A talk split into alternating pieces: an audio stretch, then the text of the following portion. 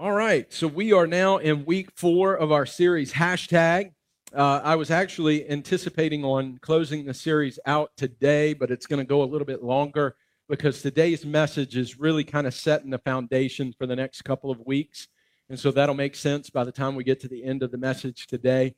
Uh, so we are going to continue in our hashtag series. But just to recap you where we've been over the last several weeks, week number one, we talked about hashtag love and how. Uh, well, first, let me tell you this where hashtag came from uh, is this is that uh, I, I, start I read an article about the top trending hashtags of 2018 on social media, and it just got me thinking, seeing some of these. And then the Lord started speaking to me on several different ones of those. And so I was like, man, how, how neat of a series that is. Of course, it's not a hashtag, it's really a pound sign, number sign, uh, especially for those of you that were born before the year 1997, 8, maybe. So, uh, you know, if you were born after that, you're like, no, it's a hashtag. I hate to break it to you, but if you're on an automated phone system, it tells you press pound, okay? Not hashtag. Just want to set the record straight. But, you know, we're trying to keep up with the times here, so we're naming the series hashtag instead of pound. Uh, but, anyways, week number one, we talked about love. It's the most uh, popular hashtag that's in social media right now. And so we talked in that message about how God is the source of love and how we have access to that love and to the source. And, and, and that's simple to hear, but really, I think sometimes we live our lives not with that idea on the forefront of our brains the fact that we have access to the source of love. And we talked about how the enemy of love is selfishness. And then in week number two, we talked about no filter and how in social media people take pictures and then they put filters on them to change the way that it looks. And, and that really it's a matter of perspective. And so we looked at what it was like to live a no filtered life, the way that God sees our life and living from his perspective and not our perspective or the world's perspective as far as how it views our lives. And then in week number three, Last week, we talked about hashtag TBT, Throwback Thursday, and we talked about how there's things in our past that we do need to remember. And many times we're encouraged to forget the past and let the past go. And there is some of those that some of those things in our past that we really do need to forget or we need to let go. But then there's other things in our lives that we need to remember, such as a childlike faith, such as hope, and, and, and remembering those moments where God has moved in our lives, where we can set up a memorial that we can go back to and we can remember for not only ourselves, but if our kids are like, well, what happened then? Then we can say, well, God moved in our life at that moment.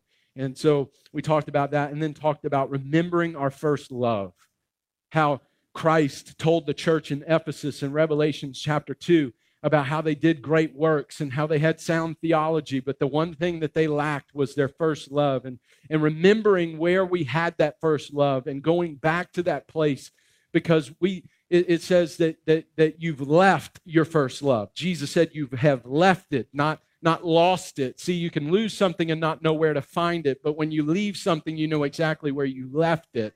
And so we talked about going back to that place and remembering that.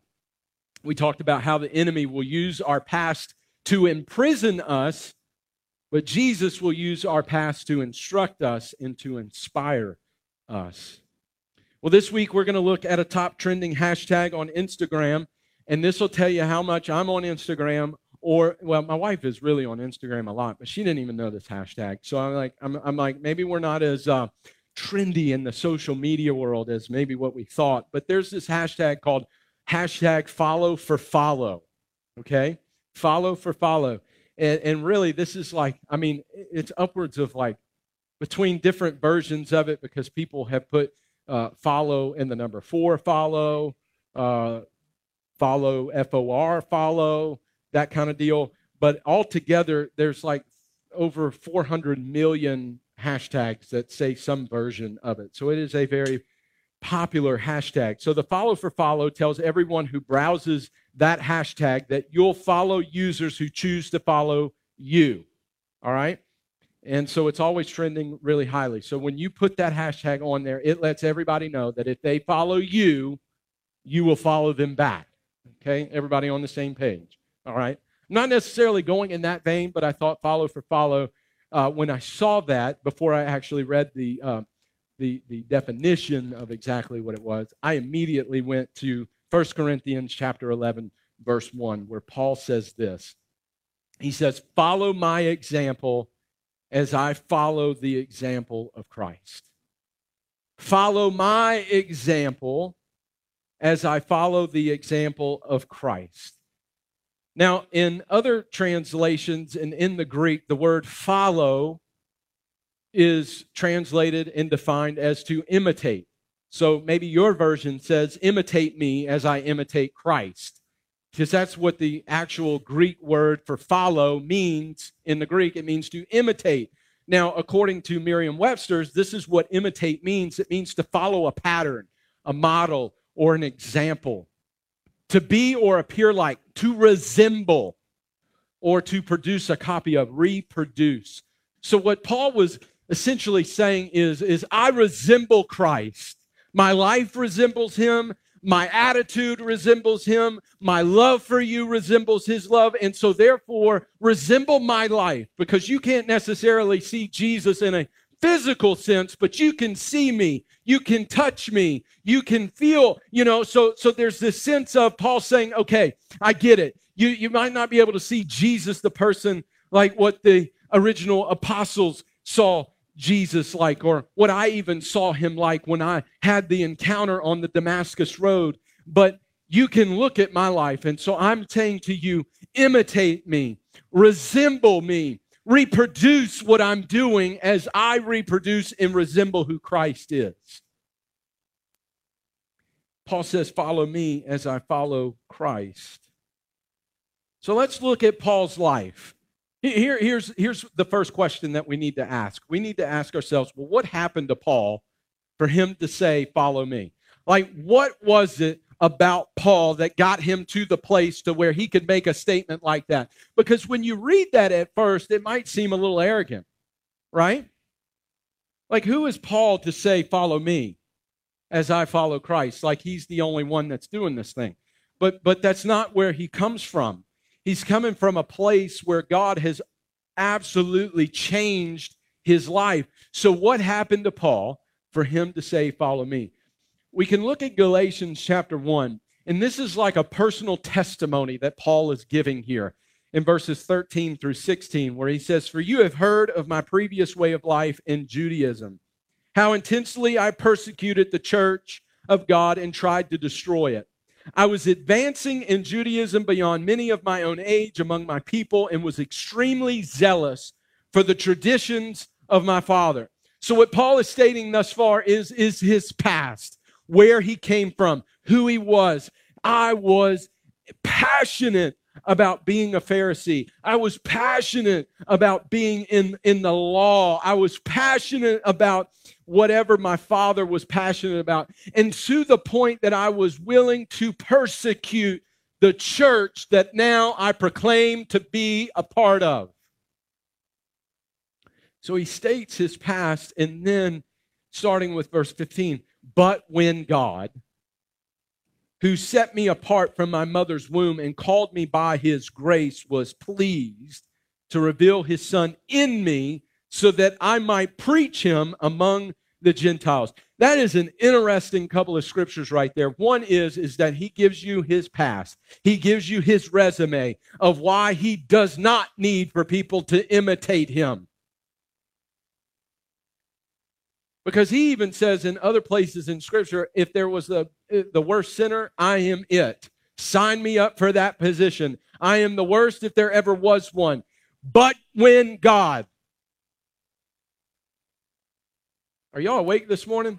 But when God, when God came into my life. But what's interesting is, is that he doesn't say, but when God found me on the Damascus road. Look at what he says. But when God who set me apart from what? My mother's womb. Which means to me that Paul is saying, guess what? The, the, the, the, the dream that God had for my life, the destiny that God had for my life did not start when I gave my life to Him. It started in my mother's womb when God impregnated, when He did something into that seed, He did something in me. And it didn't take until the time that I was on the Damascus Road for my flesh to be opened up and my eyes to see what it was that God had in store for me. So, so Paul is, is giving his personal testimony. Then in Colossians chapter 2, verses 13 through 15, he kind of gives us the general deal for all of us, right? He says, You were dead because of your sins and because your sinful nature was not yet cut away. Then God made you alive with Christ, for he forgave all our sins. He canceled the record of the charges against us and took it away by nailing it to the cross. In this way, he disarmed the spiritual rulers and authorities. He shamed them publicly by his victory over them on the cross. He says, You were dead because of your sins. I was dead in my life pursuing Judaism and in my passionate pursuit to persecute the church. I was dead then, but when God, I am now alive. And he goes on and, and he's saying that he canceled the record of the charges against me and he took it away by nailing it to the cross. Which is why Paul said, Follow me as I follow Christ, because ultimately Paul wasn't wanting to shine the light on his life. He was wanting to shine the light on Christ and what Christ had done in him and through him. Because what Paul was saying is, is look, guys, if God can do it for me, he can do it for you. It's not just about me. It's about the Christ in me and about what Christ has done through me. So, what made Paul's life resemble Jesus? This is the second question we asked. What is it or what made Paul's life resemble Jesus? Here's the thing. Here's the simple answer, and that is this the mission was the same. Their mission was the same. What they were trying to accomplish was the same. And so what Paul was saying is, is like, look, guys, follow what I do because I'm doing the mission of Christ. My mission is the same mission that Christ had when he was here on this earth. Now let's read what Paul's mission was in Romans chapter 15. Starting with verse 16, he says, I am a special messenger from Christ Jesus to you Gentiles. I bring you good news so that I might present you as an acceptable offering to God, made holy by the Holy Spirit. So I have reason to be enthusiastic about all Christ Jesus has done through me in my service to God. Yet I dare not boast about anything except what Christ has done through me, bringing the Gentiles to God by my message and by the way I worked among them. Now, verse 19 is not really what I want to point out here, but there is something interesting here. He says, They were convinced by the power of miraculous signs and wonders and by the power of God's Spirit. In this way, I have fully presented the good news of Christ from Jerusalem all the way to whatever that word is and pause. All right? Now, here's the thing. He says in there that they were convinced. Somebody say convinced. Okay, so what he's saying here is, is that I preached Jesus to them. They liked what they hear, what they heard enough to hear some more, but it wasn't in, they weren't convinced until the power of miraculous signs and wonders and the power of God's Spirit came. Now, listen to me. Listen to me. Because there's a lot of people that believe that the Spirit of God moving the way that He did in the early church was reserved strictly for them. That's not true. It didn't stop with them, it only began with them. And so we have to be under the idea that guess what? God still very much wants to move in signs, wonders, and miracles in our midst. And here's another thing And maybe this will blow your mind. All right? Here's the thing is that so many times people believe that that's reserved for people that are in ministry. Well, guess what? If you call yourself a believer, you are all in the ministry. A position title does not give you what you need to minister. It does not mean that because you don't have pastor next to your name, you don't have evangelist next to your name, you don't have teacher next to your name, you don't have apostle next to your name, you don't have prophet next to your name, doesn't mean that God doesn't desire to move through you to produce a sign, a wonder, and a miracle. Because if I read my scripture correctly, it says that the same power that rose Jesus from the grave lives in me, lives in you. And here's the thing is that people are in search right now, probably more than they ever have been, for something that is real, something that they can latch onto, something that is powerful. We might not live in a day and age where people are necessarily flooding the church doors and packing out the seats, but we are living in a day and a time where people are more uh, in search of something spiritual than probably we've ever seen before in our lifetime. And they're looking for something to convince them. But the convincing, for whatever reason, and I'm going to take this up with, with Jesus when I get up and have a, have a fireside chat with him one day in heaven. Why in the world did you choose a bunch of knuckleheads like us to do your work? Because I don't understand it. When you could just do what you need to do, you could just show up and do it. You could just do it. But, but for whatever reason, he wants this knucklehead to do something for him. He wants great people like you. I'm not calling you knuckleheads today. Knuckleheads. That God wants to move in and through you as well. Okay, now let's get to verse 20. Because this is where this is where Paul really really states his mission. In verse 20 it says this, "My ambition has always been to preach the good news where the name of Christ has never been heard." Rather than where a church has already been started by someone else.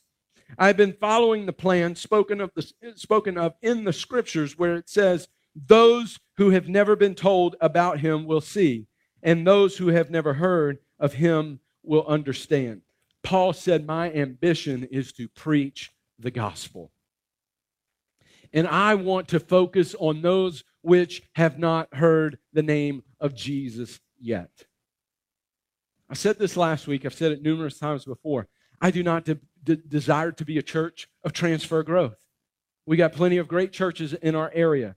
And I'm saying this if God calls you here, be here, do it, get involved, bring it on. But we are here to reach the lost because we are in a community right now where over half the population of this parish does not attend a church on a regular basis, which means that somebody is lying, which means that statement is probably more in the 60 percentile than the 50 percentile. And they are saying that they don't attend church, which tells me that when you separate yourself from the body, I'm sorry, but that just doesn't go again that just doesn't go with scripture very well which probably means that you're not living a life that is honoring of christ you're not living that life out. And I believe that that is segmented into two groups. I believe you've got a group of people who genuinely, they just don't know who Jesus is.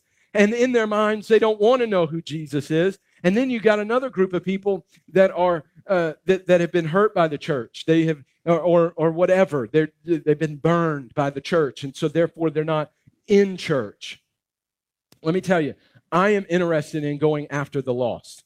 You want to know why we do an Easter outreach? Is because we're going to get the name of Jesus out some way, somehow, some shape, form, or fashion. And if it takes an Easter egg to do it, we'll do it.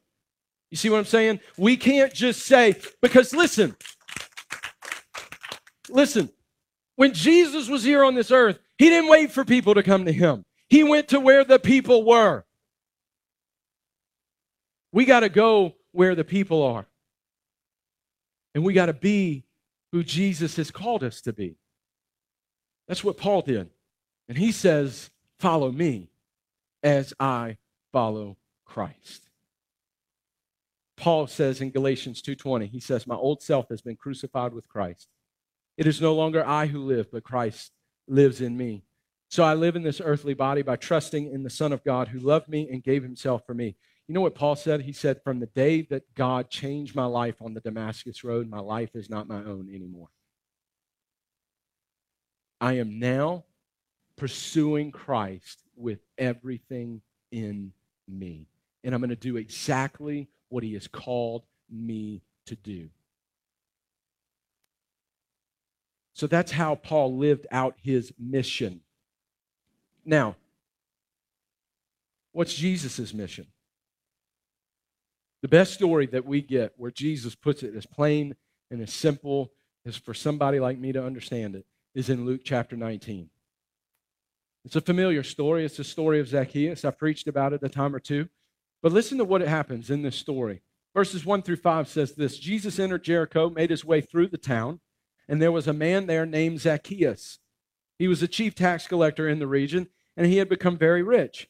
He tried to get a look at Jesus, but he was too short to see over the crowd. So he ran ahead and climbed a sycamore fig tree beside the road, for Jesus was going to pass that way. And when Jesus came by, he looked up at Zacchaeus and he called him by his name. Zacchaeus, he said, quick, come down. I must be a guest in your home today. And here's some things that we can we can pull from just those five verses. Number one, Zacchaeus, as you'll find out in, in a later verse, he was a despised, notorious sinner of his day, which means that everybody knew who he was, but nobody liked him. They would be like, Sinner! He tried to get a look at Jesus, but he couldn't see over the crowd. So he climbs a tree. He climbs a tree, which back in that culture would have been looked at as like, that he's lost it. He's, he's lost his mind. Like that's just crazy. He shouldn't do that. But he did. And then the other thing is, is that when Jesus came by, he looked up. All right, now here's some points that I want to pull. Number one, I want to ask you the question who are you in this story? Who are you? Who are you in this story? There's three different people, persons that you can be.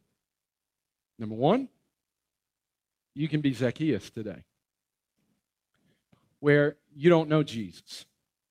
You've heard about him, you're curious about him, you're, you're, that's why you're here. You can look at coming to this church today as you climbing the tree. You want to get a look at Jesus. You want to see Jesus. You want to see if what I've heard about him is actually real. I want to see if Jesus is who he says that he is. So, one, you could be Zacchaeus. Number two, you could be the crowd. And I'm just going to say this. I venture to say that this is where a lot of us are. And I don't say that as in a condemning way, I say that in a way to get us to think. I'm going to say this I have been a part of the crowd way more than I've been the third person in the story. But let me tell you who the crowd was.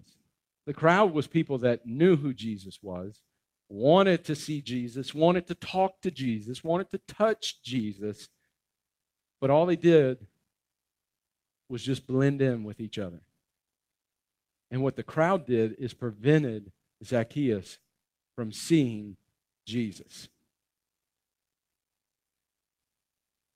Because it says this He tried to get a look at Jesus, but he was too short to see over the crowd. Now, we say it's because he was short, but is it because people in the crowd didn't want to allow him to see Jesus? Because that's my Jesus. And I'm going to have Jesus be who I want him to be. And Jesus is all about me, not about anybody else. I'm not going to make room for somebody that doesn't know Jesus to come and stand beside me because then I'd be a little too uncomfortable with that. Especially somebody like Zacchaeus, who is a notorious sinner. You see, what the crowd represents are those that know Jesus, but then yet they just want him for themselves. They blend in, do things like everybody else does.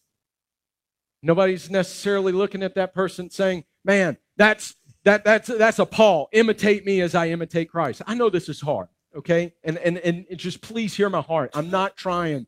Just please, please, please. We need to ask ourselves as a church, is Cultivation Church a crowd in this community?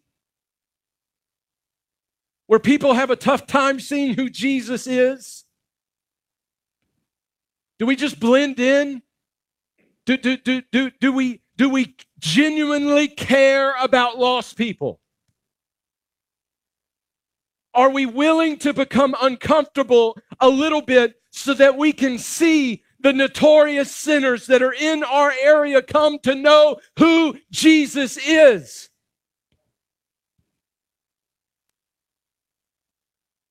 I'm tired of being a part of the crowd. And I'm talking about me personally. I'm tired of being a part of the crowd.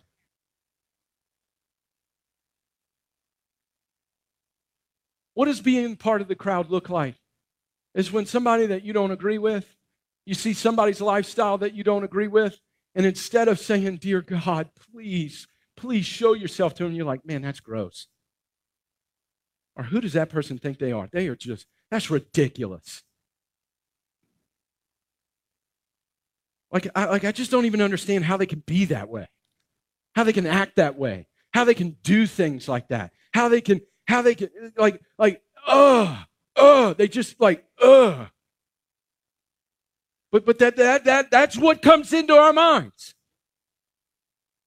That's what being a crowd member looks like, feels like. And I'm tired of it. I'm tired of being that way.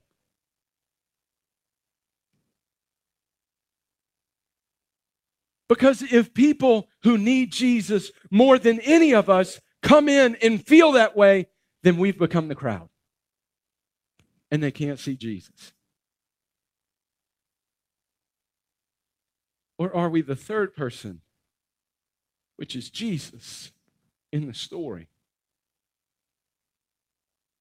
Are we the ones that are willing to look up instead of looking down all the time to notice these people that are hurting and are needing somebody just to reach out to them in love? To say that there is a very real Savior named Jesus who 2,000 years ago gave his life for you. We live in, in, a, in a look down society now. We're all sucked into a device, we're all sucked into a computer screen, and we just constantly look down. Look down all the time to where we don't even notice anybody that's around us anymore. Are we willing to be Jesus and be willing to be the ones that look up and notice the Zacchaeuses of the world? Because here's the second point people are desperate for Jesus. They might not be able to vocalize it as in, I'm desperate for Jesus, but their life just screams it. And sometimes they continue to go down the wrong path, just hoping somebody will take notice and save them. That's the reason, because they don't know any better. They just choose to keep going down that way until somebody, hopefully, somebody notices. People are desperate for Jesus. And we live in a day and time where Jesus, the man, the person, does not walk among us physically because he's chosen to live inside of you, in me. We're the ones that are supposed to be the Jesus walking around, looking up, looking for those that are desperate. And people are desperate. People are climbing trees in our lives all day, every day. But we don't look up enough to notice that they're even there.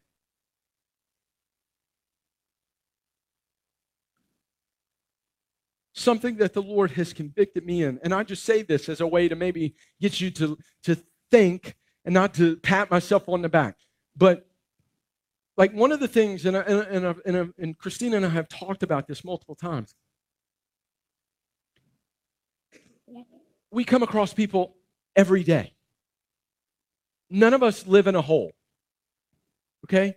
You're going to be around somebody outside of yourself every day of your life. Unless you're a hermit. But you're not a hermit because you're here today. But here's the thing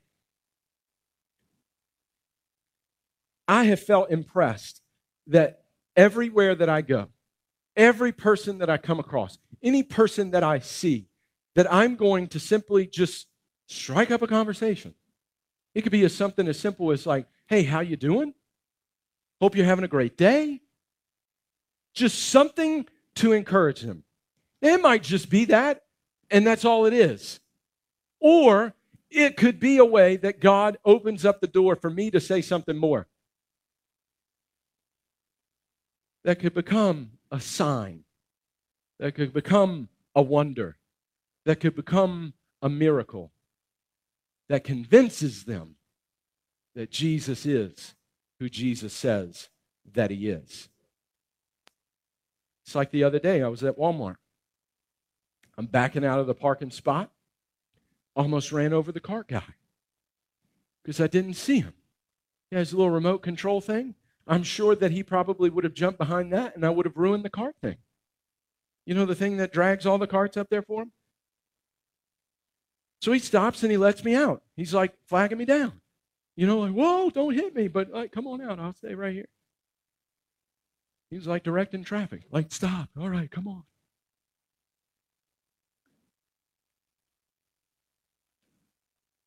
Being a part of the crowd is just maybe throwing up a little hand wave and driving off. Being Jesus is rolling down the window and saying something. I'm not saying that the, the, the guy came to know Jesus that day, but I simply rolled my window down and I was like, hey, man, thank you so much for letting me out. I appreciate that. I appreciate what you're doing. You know, like, have a great day today. You could tell, like, the guy was like, is this dude a lunatic? Because he's talking to me? But it's like, how many people talk to the cart guy?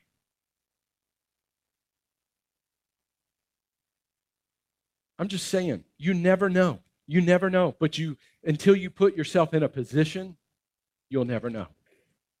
Jesus, everywhere that he went, was on purpose for a purpose. And that time, Zacchaeus gets so desperate that he climbs up the tree.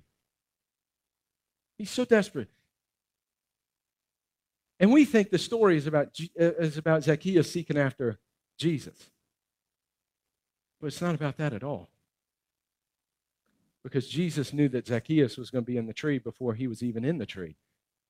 Jesus was always looking for an opportunity.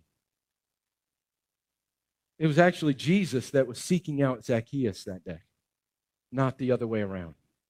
And here's the number four is that Jesus started with relationship. Notice he didn't say, Zacchaeus, you filthy son of a, you know what? come down from that tree so I can smack you upside the head and tell you that you're just a liar, a cheater, a robber, and, and, and you're going straight to hell unless you, unless you accept me right here now. Did he say that? No, he simply said, Zacchaeus, come down. Let's have a, let's have a meal. What? It threw everybody that was around him by surprise. They were like, Are you serious, Jesus? Do you even know who you're about to eat with? You see, the church has been really good at telling people what they're wrong at. They have been so good at telling people that what they believe is not right and this is how you should believe. We're, we're too focused on things that really, at the end of the day, they don't matter anymore. We, we, we, we, we are still stuck in the law side of things. You see, somebody that starts a relationship with Jesus thinking it's all about do's and don'ts, they're not going to last very long. They're not. They're going to do great for a little while. They're going to have fun for a little while serving Jesus, but then it's going to come to a place where I'm like, I'm, I'm, I, I can't do it anymore. I feel trapped. That's not who Jesus is. But when you start with the relationship and allow the relationship to be able to purge things out, instead of trying to purge somebody out in the beginning. That's how Jesus did it. He wasn't out there to say, Zacchaeus, you're doing A, B, C, D, E, F, G, H, I, J, K, L, M, N, O, P wrong. He just said, I want to have a meal with you. Because Jesus' intentions were to get to know him. Jesus does not want to come at you with every list of things that you do wrong. He just wants to know you. And guess what happens? the more you get to know Him, the more you start to become like Him.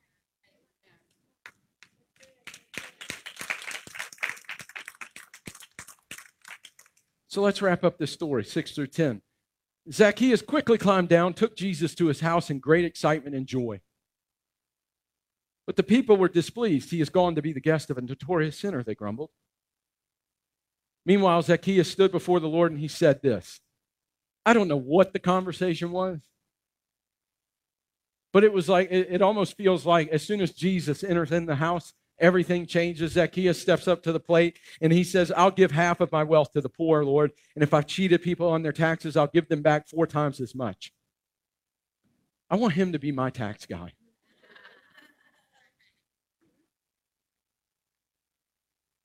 Jesus responded, Salvation has come to this home today, for this man has shown himself to be a true son of Abraham.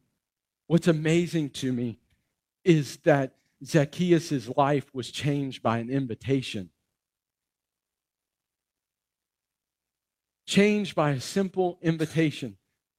Notice Jesus doesn't say anything until everything's all said and done. It was just the fact that all he did was invite him. And Jesus' presence changed everything. He walked into his home as much as he walked into his life that day, and they both were changed.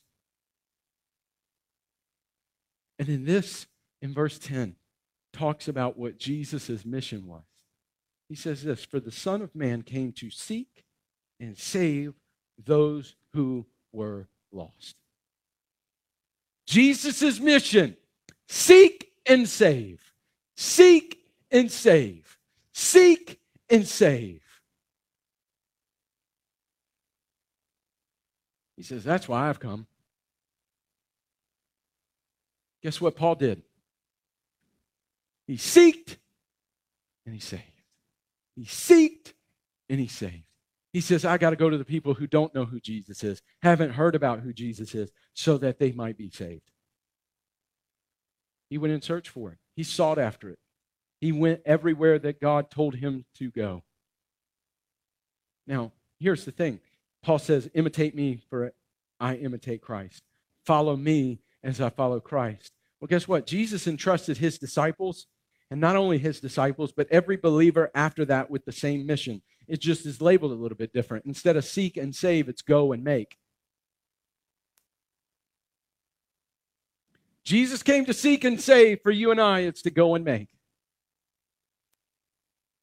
Matthew 28, verses 18 through 20, Jesus came and told his disciples, I have been given all authority in heaven and on earth. Therefore, go and make disciples of all nations, baptizing them in the name of the Father, the Son, and the Holy Spirit, and teach these new disciples to obey all the commands I have given you.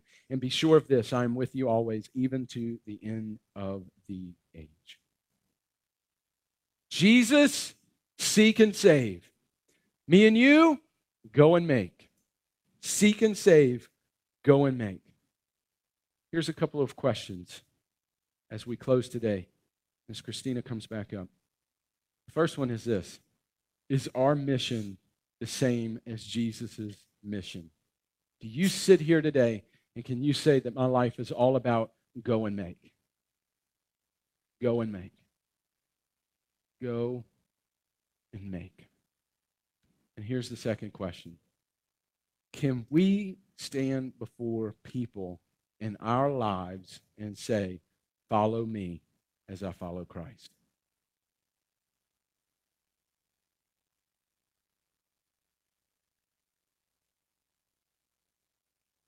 Now, can I make you feel better? Can I do that? I can't answer yes to both of those questions.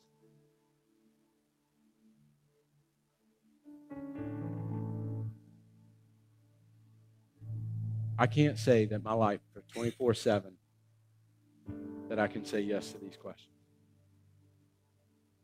I can say it about some of my time.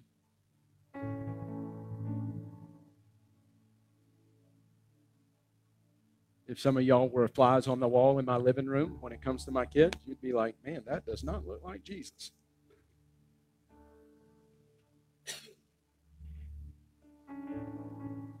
I, I just say that to say this that all of us, all of us, need to have this daily recognition that we have to be intentional about being this way. You, you, you can't just get like a, a, a, kick in the pants and, and, and feel like, man, like I'm ready to go. I'm walking out of this place today and I, I, I'm, I'm, I'm going to go and make and, and, and, and I'm going to start telling people to follow me as I follow Christ. Because it's not a one time decision, it's a daily decision to be that way. It's a daily decision to wake up and say, Am I going to allow my flesh to rise up or is it still dead today?